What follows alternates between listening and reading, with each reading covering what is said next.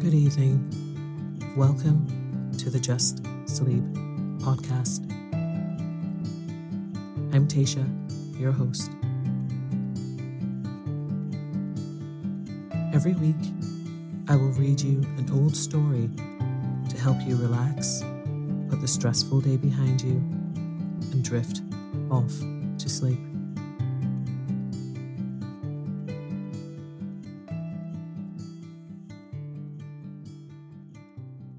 Occasionally, we will run ads in order to cover the costs of the production of the podcast. Rest assured, there will be no ads during or after the story. If you prefer an ad free and intro free show, you can join Just Sleep Premium.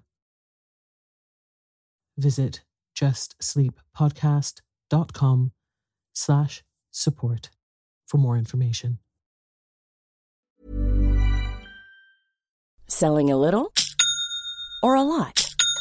Shopify helps you do your thing however you cha-ching. Shopify is the global commerce platform that helps you sell at every stage of your business. From the launch your online shop stage to the first real life store stage, all the way to the did we just hit a million orders stage. Shopify is there to help you grow. Shopify helps you turn browsers into buyers with the internet's best converting checkout. 36% better on average compared to other leading commerce platforms because businesses that grow grow with Shopify. Get a $1 per month trial period at shopify.com/work. shopify.com/work. When you're ready to pop the question, the last thing you want to do is second guess the ring. At Bluenile.com, you can design a one-of-a-kind ring with the ease and convenience of shopping online. Choose your diamond and setting. When you find the one, you'll get it delivered right to your door. Go to Bluenile.com and use promo code LISTEN to get $50 off your purchase of $500 or more. That's code LISTEN at Bluenile.com for $50 off your purchase. Bluenile.com code LISTEN. Burrow is a furniture company known for timeless design and thoughtful construction and free shipping, and that extends to their outdoor collection. Their outdoor furniture is built to withstand the elements, featuring rust-proof stainless steel hardware, weather-ready teak, and quick-dry foam cushions. For Memorial Day, get 15% off your Burrow purchase at burrow.com slash ACAST and up to 25% off outdoor. That's up to 25% off outdoor furniture at burrow.com slash ACAST. Planning for your next trip? Elevate your travel style with Quince. Quince has all the jet setting essentials you'll want for your next getaway, like European linen, premium luggage options, buttery soft Italian leather bags, and so much more. And is all priced at 50 to 80% less than similar brands. Plus, Quince only works with factories that use safe and ethical manufacturing practices. Pack your bags with high-quality essentials you'll be wearing for vacations to come with Quince. Go to quince.com/pack for free shipping and 365-day returns. Tonight, I will be continuing the story of Anne of Green Gables. So lie down, close your eyes, and let me read you a story. Chapter 6 Marilla makes up her mind. Get there they did, however, in due season. Mrs. Spencer lived in a big yellow house at White Sands Cove, and she came to the door with surprise and welcome mingled on her benevolent face. Dare, dare, she exclaimed. You're the last folks I was looking for today, but I'm real glad to see you. You'll put your horse in? And how are you, Anne? I'm as well as can be expected, thank you, said Anne smilelessly. A blight seemed to have descended on her. I suppose we'll stay a little while to rest the mare, said Marilla. But I promised Matthew I'd be home early. The fact is, Mrs. Spencer, there's been a mistake somewhere, and I've come over to see where it is. We sent word, Matthew and I, for you to bring us a boy from the asylum. We told your brother Robert to tell you we wanted a boy, 10 or 11 years old. Marilla Cuthbert, you don't say so, said Mrs. Spencer in distress. Why, Robert sent word down by his daughter Nancy, and she said you wanted a girl. Didn't she, Flora Jane? Appealing to her daughter, who had come out to the steps. She certainly did, Miss Cuthbert, corroborated Flora Jane earnestly. I'm dreadful sorry, said Mrs. Spencer. It's too bad, but it certainly wasn't my fault, you see, Miss Cuthbert. I did the best I could, and I thought I was following your instructions. Nancy is a terrible flighty thing. I've often had to scold her well for her heedlessness. It was our own fault, said Marilla resignedly. We should have come to you ourselves and not left an important message to be passed along by word of mouth in that fashion. Anyhow, the mistake has been made, and the only thing to do is to set it right. Can we send the child back to the asylum? I suppose they'll take her back, won't they? I suppose so, said Mrs. Spencer thoughtfully. But I don't think it would be necessary to send her back. Mrs. Peter Blewett was up here yesterday, and she was saying to me how much she wished she'd sent by me for a little girl to help her. Mrs. Peter has a large family, you know, and she finds it hard to get help. Anne will be the very girl for you. I call it positively providential. Marilla did not look as if she thought Providence had much to do with the matter. Here was an unexpectedly good chance to get this unwelcome orphan off her hands, and she did not even feel grateful for it. She knew Mrs. Peter Blewett only by sight as a small, shrewish faced woman without an ounce of superfluous flesh on her bones. But she had heard of her. A terrible worker and driver, Mrs. Peter was said to be, and discharged servant girls told fearsome tales of her temper and stinginess, and her family of pert, quarrelsome children. Marilla felt a qualm of conscience of the thought of handing Anne over to her tender mercies. Well, I'll go in and we'll talk the matter over, she said.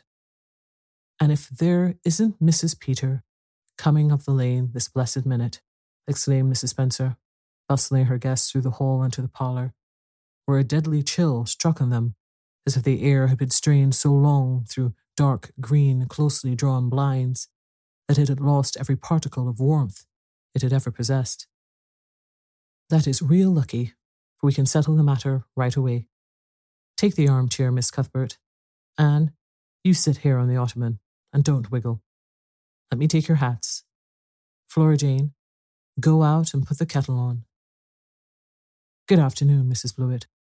We were just saying how fortunate it was you happened along.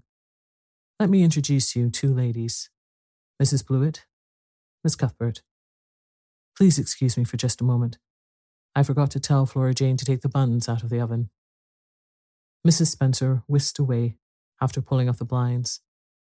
Anne, sitting mutely on the ottoman with her hands clasped tightly in her lap, stared at Mrs. Blewett as one fascinated. Was she to be given into the keeping of this sharp faced, sharp eyed woman? She felt a lump coming up in her throat, and her eyes smarted painfully. She was beginning to be afraid she couldn't keep the tears back. When Mrs. Spencer returned, flushed and beaming, quite capable of taking any and every difficulty, physical, mental, or spiritual, into consideration and settling it out of hand. It seems there's been a mistake about this little girl, Mrs. Blewett, she said. I was under the impression that Mr. and Miss Cuthbert wanted a little girl to adopt. I was certainly told so. But it seems it was a boy they wanted. So if you're still of the same mind you were yesterday, I think she'll be just the thing for you. Mrs. Blewett darted her eyes over Anne from head to foot. How old are you, and what's your name? she demanded. Anne Shirley, faltered the shrinking child, not daring to make any stipulations regarding the spelling thereof. And I'm 11 years old. Hmm. You don't look as if there was much to you. But you're wiry. I don't know, but the wiry ones are the best after all. Well, if I take you, you'll have to be a good girl, you know, good and smart and respectful. I'll expect you to earn your keep and no mistake about that. Yes, I suppose I might as well take her off your hands, Miss Cuthbert. The baby is awful fractious, and I'm clean worn out attending to him. If you like, I can take her home right now. Marilla looked at Anne and softened at sight of the child's pale face with its look of mute misery. The misery of a helpless little creature who finds itself once more caught in the trap from which it had escaped. Marilla felt an uncomfortable conviction that if she denied the appeal of that look, it would haunt her to her dying day. Moreover, she did not fancy Mrs. Blewett. To hand a sensitive, high strung child over to such a woman no, she could not take the responsibility of doing that. Well, I don't know, she said slowly. I didn't say that Matthew and I had absolutely decided that we wouldn't keep her. In fact, I may say that Matthew is disposed to keep her. I just came over to find out how the mistake had occurred. I think I'd better take her home again and talk it over with Matthew. I feel that I oughtn't to decide on anything without consulting him. If we make up our mind not to keep her, we'll bring or send her over to you tomorrow night. If we don't, you may know that she's going to stay with us. Will that suit you, Mrs. Blewett? I suppose it'll have to, said Mrs. Blewett ungraciously. During Marilla's speech, a sunrise had been dawning on Anne's face. First, the look of despair faded out. Then came a faint flush of hope. Her eyes grew deep and bright as morning stars. The child was quite transfigured. And a moment later, when Mrs. Spencer and Mrs. Blewett went out in quest of a recipe the latter had come to borrow, she sprang up and flew across the room to Marilla. Oh, Miss Cuthbert, did you really say that perhaps you would let me stay at Green Gables? she said, in a breathless whisper, as if speaking aloud might shatter the glorious possibility. Did you really say it? Or did I only imagine that you did? I think you'd better learn to control that imagination of yours, Anne, if you can't distinguish between what is real and what isn't, said Marilla crossly. Yes, you did hear me say just that, and no more. It isn't decided yet, and perhaps we will conclude to let Mrs. Blewett take you after all. She certainly needs you much more than I do. I'd rather go back to the asylum than go to live with her, said Anne passionately. She looks exactly like a like a gimlet. Marilla smothered a smile under the conviction that Anne must be reproved for such a speech. A little girl like you should be ashamed of talking so about a lady and a stranger, she said severely. Go back and sit down quietly and hold your tongue and behave as a good girl should. I'll try to do and be anything you want me if you'll only keep me, said Anne, returning meekly to her ottoman. When they arrived back at Green Gables that evening, Matthew met them in the lane. Marilla from afar had noted him prowling along it and guessed his motive. She was prepared for the relief she read in his face when she saw that she had at least brought Anne back with her. But she said nothing to him relative to the affair until they were both out in the yard behind the barn milking the cows. Then she briefly told him Anne's history and the result of the interview with Mrs. Spencer. I wouldn't give a dog I liked to that Blewett woman, said Matthew with unusual vim. I don't fancy her style myself, admitted Marilla. But it's that, or keeping her ourselves, Matthew. And since you seem to want her, I suppose I'm willing, or have to be. I've been thinking over the idea until I've kind of got used to it. It seems a sort of duty. I've never brought up a child, especially a girl, and I dare say I'll make a terrible mess of it, but I'll do my best so far as I'm concerned, Matthew, she may stay. Matthew's shy face was a glow of delight. Well, now, I reckon you'd come to see it in that light, Marilla, he said. She's such an interesting little thing. It'd be more to the point if you could say she was a useful little thing, retorted Marilla. But I'll make it my business to see she's trained to be that. And mind, Matthew, you're not to go interfering with my methods. Perhaps an old maid doesn't know much about bringing up a child, but I guess she knows more than an old bachelor. So you just leave me to manage her. When I fail, it'll be time enough to put your oar in. There, there, Marilla. You can have your own way, said Matthew reassuringly. Only be as good and kind to her as you can without spoiling her. I kind of think she's one of the sort you can do anything with if you only get her to love you. Marilla sniffed to express her contempt for Matthew's opinions concerning anything feminine and walked off to the dairy with the pails. I won't tell her tonight that she can stay, she reflected as she strained the milk into the creamers. She'd be so excited that she wouldn't sleep a wink. Marilla Cuthbert, you're fairly in for it. Did you ever suppose you'd see the day when you'd be adopting an orphan girl? It's surprising enough, but not so surprising as that Matthew should be at the bottom of it. Him that always seemed to have such a mortal dread of little girls. Anyway, we've decided on the experiment, and goodness only knows what will come of it. Chapter 7 Anne says her prayers. When Marilla took Anne up to bed that night, she said stiffly, Now, Anne, I noticed last night that you threw your clothes all about the floor when you took them off. That is a very untidy habit, and I can't allow it at all. As soon as you take off any article of clothing, fold it neatly and place it on the chair. I haven't any use at all for little girls who aren't neat.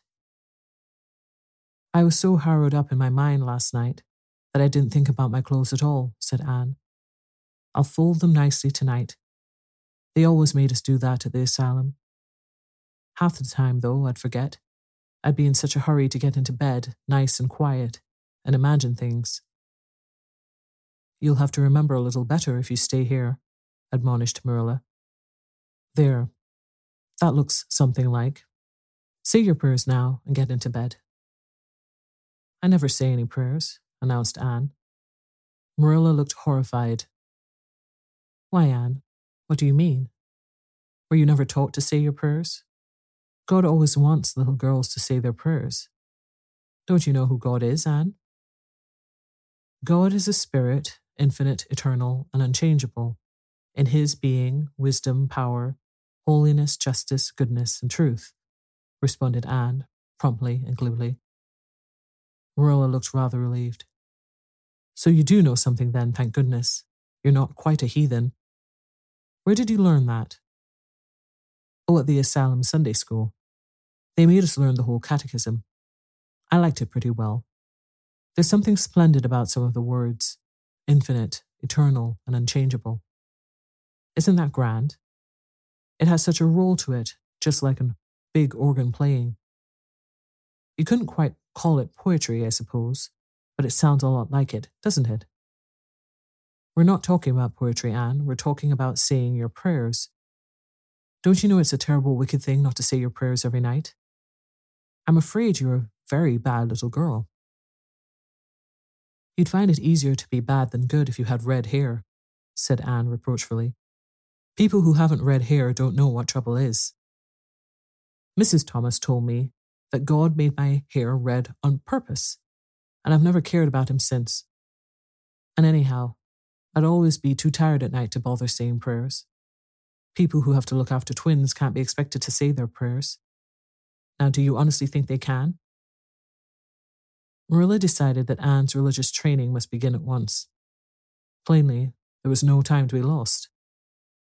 You must say your prayers while you're under my roof, Anne, why, of course, if you want me to, assented Anne cheerfully. I'd do anything to oblige you. Will you have to tell me what to say for this once? After I get into bed, I'll imagine out a real nice prayer to say always. I believe that it would be quite interesting, now that I come to think of it. You must kneel down, said Marilla in embarrassment. Anne knelt at Marilla's knee and looked up gravely. Why must people kneel down to pray? If I really wanted to pray, I'll tell you what I'd do. I'd go out into a great big field all alone, or into the deep, deep woods, and I'd look up into the sky, up, up, up, into that lovely blue sky that looks as if there was no end to its blueness, and then I'd just feel a prayer. Well, I'm ready. What am I to say? Marilla felt more embarrassment than ever. She had intended to teach Anne the childish classic, Now I Lay Me Down to Sleep.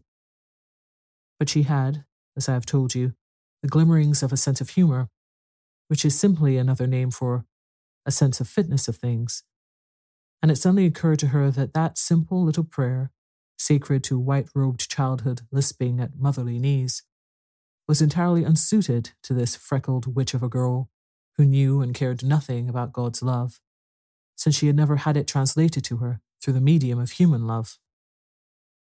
You're old enough to pray for yourself, Anne, she said, finally. Just thank God for your blessings and ask Him humbly for the things you want. Well, I'll do my best, promised Anne, burying her face in Marilla's lap. Gracious Heavenly Father, that's the way the ministers say it in church, so I suppose it's all right in private prayer, isn't it? she interjected, lifting her head for a moment. Gracious Heavenly Father, I thank Thee for the white way of delight and the lake of shining waters and Bonny and the Snow Queen. I'm really extremely grateful for them. And that's all the blessings I can think of just now to thank Thee for. As for the things I want, they're so numerous that it would take a great deal of time to name them all, so I will only mention the two most important. Please let me stay at Green Gables, and please let me be good looking when I grow up. I remain, yours respectfully, Anne Shirley. There. Did I do it all right? she asked, eagerly, getting up. I could have made it much more flowery if I'd had a little more time to think it over. Marilla was only preserved from complete collapse by remembering that it was not irreverence, but simply spiritual ignorance on the part of Anne that was responsible for this extraordinary petition. She tucked the child up in bed, mentally vowing that she should be taught a prayer the very next day, and was leaving the room with a light when Anne called her back. I've just thought of it now. I should have said Amen in place of yours respectfully, shouldn't I? The way the ministers do. I'd forgotten it, but I felt a prayer should be finished off in some way, so I put in the other. Do you suppose it will make any difference? I I don't suppose it will, said Marilla. Go to sleep now like a good child. Good night. I can say good night tonight with a clear conscience, said Anne, cuddling luxuriously down among her pillows. Marilla retreated to the kitchen, set the candle firmly on the table, and glared at Matthew. Matthew Cuthbert, it's about time somebody adopted that child and taught her something. She's next door to a perfect heathen. Will you believe that she's never said a prayer in her life till tonight? I'll send her to the manse tomorrow and borrow the Peep of the Day series. That's what I'll do. And she shall go to Sunday school just as soon as I can get some suitable clothes made for her. I foresee that I shall have my hands full. Well, well, we can't get through this world without our share of trouble. I've had a pretty easy life of it so far, but my time has come at last, and I suppose I'll just have to make the best of it. Chapter 8 Anne's bringing up is begun. For reasons best known to herself, Marilla did not tell Anne that she was to stay at Green Gables until the next afternoon. During the forenoon, she kept the child busy with various tasks and watched over her with a keen eye while she did them. By noon, she had concluded that Anne was smart and obedient, willing to work, and quick to learn. Her most serious shortcoming seemed to be a tendency to fall into daydreams in the middle of a task and forget all about it until such time as she was sharply recalled to earth by a reprimand or a catastrophe. When Anne had finished washing the dinner dishes, she suddenly confronted Marilla with the air and expression of one desperately determined to learn the worst. Her thin little body trembled from head to foot, her face flushed, and her eyes dilated until they were almost black. She clasped her hands tightly and said in an imploring voice, Oh, please, Miss Cuthbert, won't you tell me if you're going to send me away or not? I've tried to be patient all the morning, but I really feel that I cannot bear not knowing any longer. It's a dreadful feeling. Please tell me. You haven't scalded the dishcloth in hot, clean water, as I told you to do, said Marilla immovably. Just go do it before you ask me any more questions, Anne. Anne went and attended to the dishcloth. Then she returned to Marilla and fastened imploring eyes on the latter's face. Well, said Marilla, unable to find any excuse for deferring her explanation longer. I suppose I might as well tell you. Matthew and I have decided to keep you. That is, if you will try to be a good little girl and show yourself grateful. Why, child, whatever is the matter? I'm crying, said Anne in a tone of bewilderment. I can't think why. I'm as glad as glad can be. Oh, glad doesn't seem the right word at all. I was glad about the white way and the cherry blossoms, but this, oh, it's something more than glad. I'm so happy. I'll try to be so good. It will be uphill work, I expect, for Mrs. Thomas often told me I was desperately wicked. However, I'll do my very best. But can you tell me why I'm crying? I suppose it's because you're all excited and worked up, said Marilla disapprovingly. Sit down in that chair and try to calm yourself. I'm afraid you both cry and laugh far too easily. Yes, you can stay here, and we will try to do right by you. You must go to school, but it's only a fortnight till vacation, so it isn't worthwhile for you to start before it opens again in September. What am I to call you? asked Anne. Shall I always say Miss Cuthbert? Can I call you Aunt Marilla? No, you call me just plain Marilla. I'm not used to being called Miss Cuthbert, and it would make me nervous. It sounds awfully disrespectful to just say Marilla, protested Anne. I guess there'll be nothing disrespectful in it if you're careful to speak respectfully. Everybody, young and old in Avonlea, calls me Marilla, except the minister. He says Miss Cuthbert when he thinks of it. I'd love to call you Aunt Marilla, said Anne wistfully. I've never had an aunt, or any relation at all, not even a grandmother. It would make me feel as if I really belonged to you. Can't I call you Aunt Marilla? No, I'm not your aunt, and I don't believe in calling people names that don't belong to them. But we could imagine you were my aunt. I couldn't, said Marilla grimly. Do you never imagine things different from what they really are? asked Anne, wide eyed. No. Oh. Anne drew a long breath. Oh, Miss Marilla, how much you miss.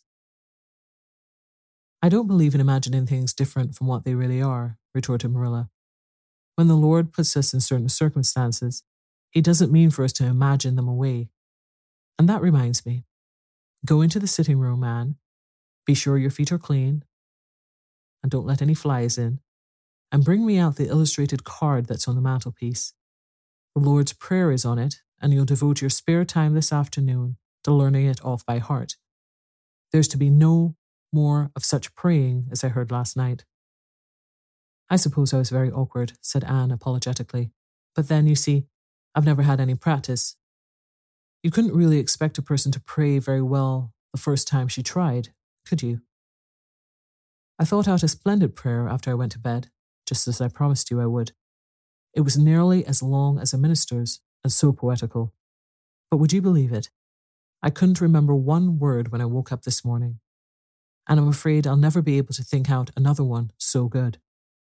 Somehow, things never are so good when they're thought out a second time. Have you ever noticed that?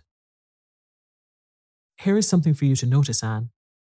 When I tell you to do a thing, I want you to obey me at once, and not stand stock still and discourse about it. Just you go and do as I bid you. Anne promptly departed for the sitting room across the hall. She failed to return. After waiting ten minutes, Marilla laid down her knitting and marched after her with a grim expression. She found Anne standing motionless before a picture hanging on the wall between the two windows, with her eyes a star with dreams.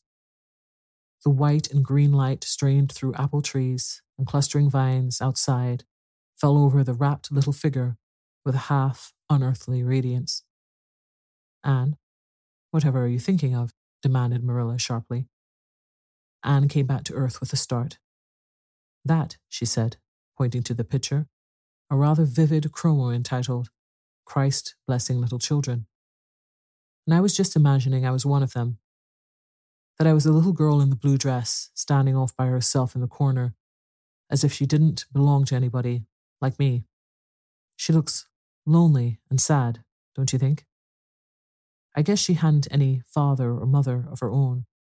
but she wanted to be blessed too, so she just crept up shyly on the outside of the crowd, hoping nobody would notice her except him. I'm sure I know just how she felt. Her heart must have beat and her hands must have got cold, like mine did, when I asked you if I could stay. She was afraid he mightn't notice her, but it's likely he did, don't you think?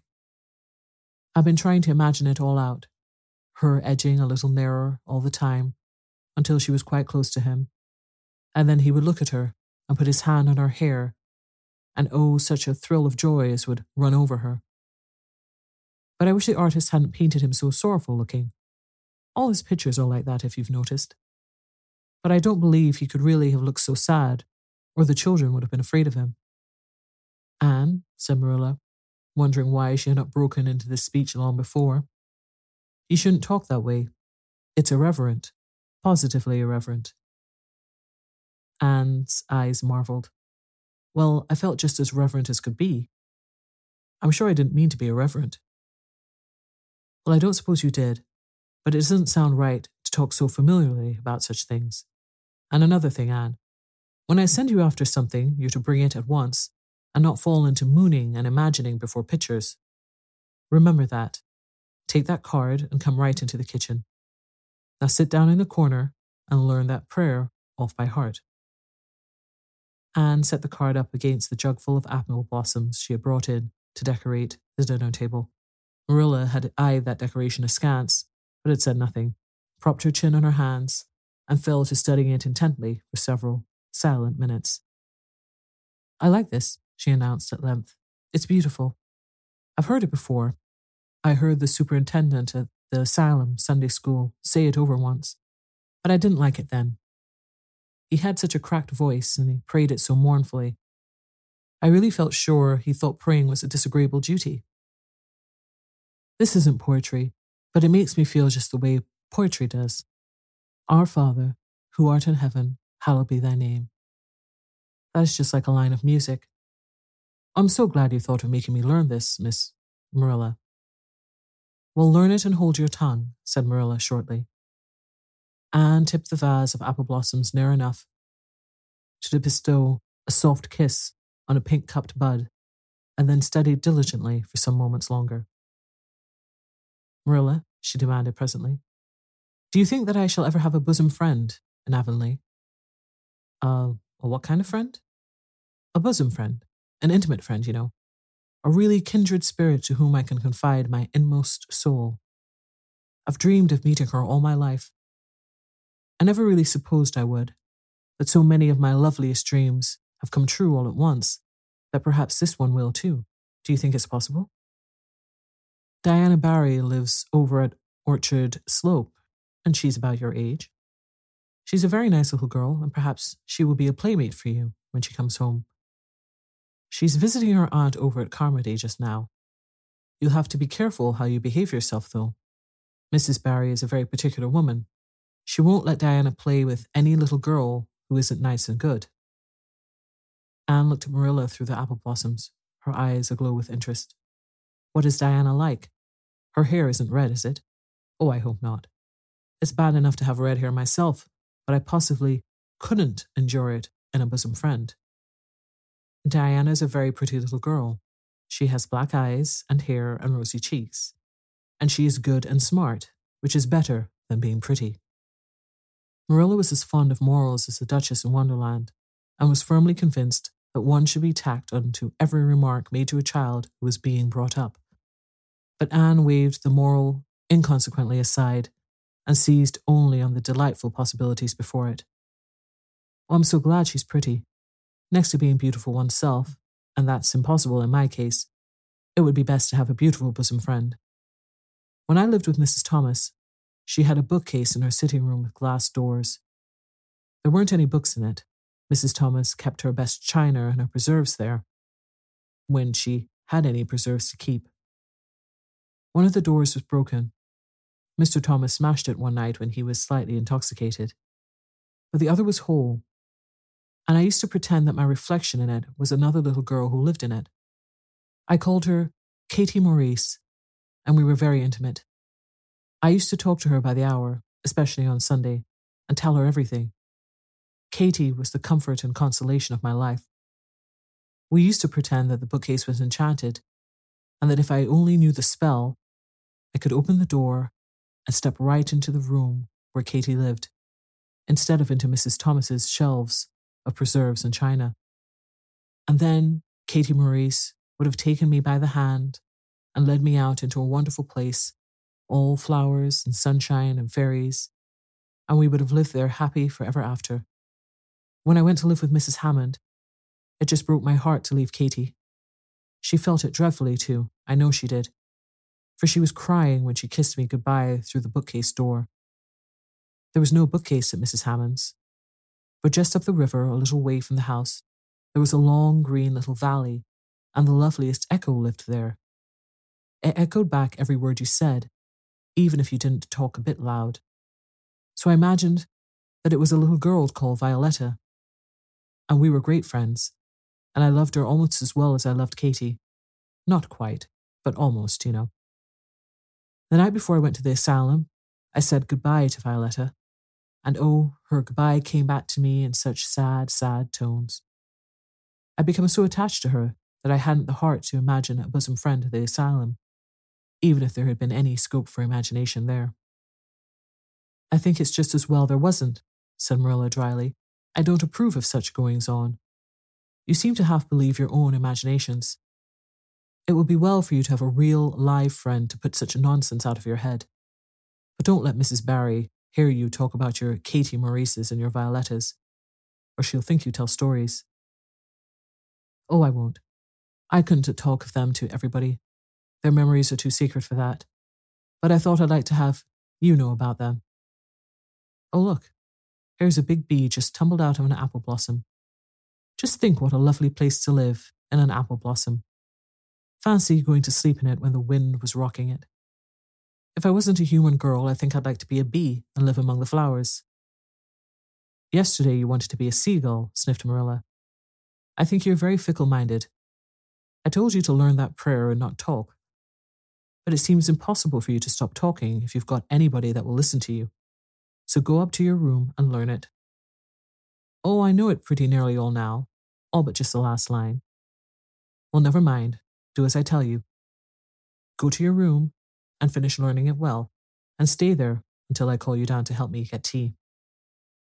Can I take the apple blossoms with me for company? pleaded Anne. No. You don't want your room cluttered up with flowers. You should have left them on the tree in the first place. I did feel a little that way too, said Anne. I kind of felt I shouldn't shorten their lovely lives by picking them.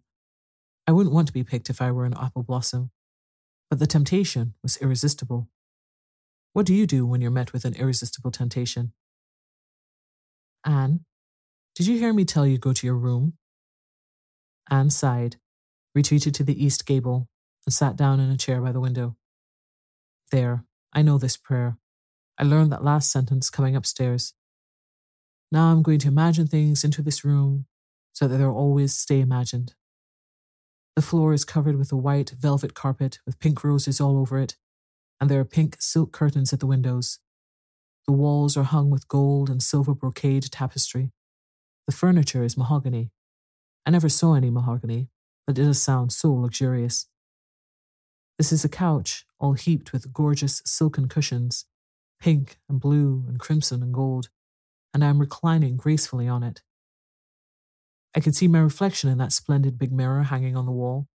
I am tall, regal, and clad in a gown of trailing white lace, with a pearl cross on my breast and pearls in my hair.